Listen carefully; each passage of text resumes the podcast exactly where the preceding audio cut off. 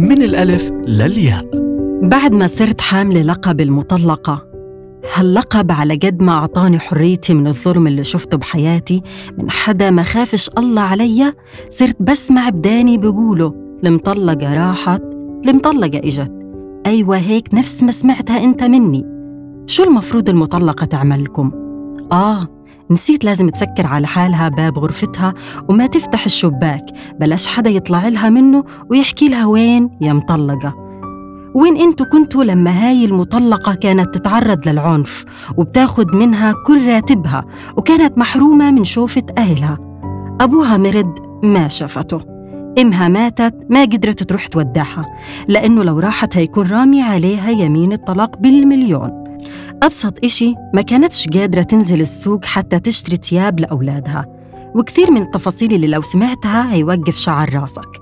وإنت نفسك رح تنصحها إنه تتطلق. ومع هيك كانت خايفة وهاي باليوم اللي رح يحكوا لها فيها مطلقة. لأنه المجتمع ما بيرحمش. لا متزوجة ولا مطلقة ولا أرملة ولا حتى مش متزوجة. إحنا أحياناً كتير بنكون قاسيين بكلامنا تجاه الآخرين. وبنفكره عادي. لكن بالنهاية كل كلمة سيئة بتترك أثر كبير على صاحبها اللي ما اختارش نصيبه بإيده واللي المفروض فاهمين إنه حياتنا لازم تمشي وما توقف على حدا وإنه مش لازم نستسلم للكلام السلبي.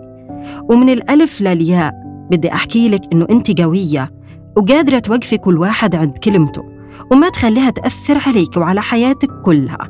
وقفي على رجليكي وواجهي الظروف بنجاحاتك.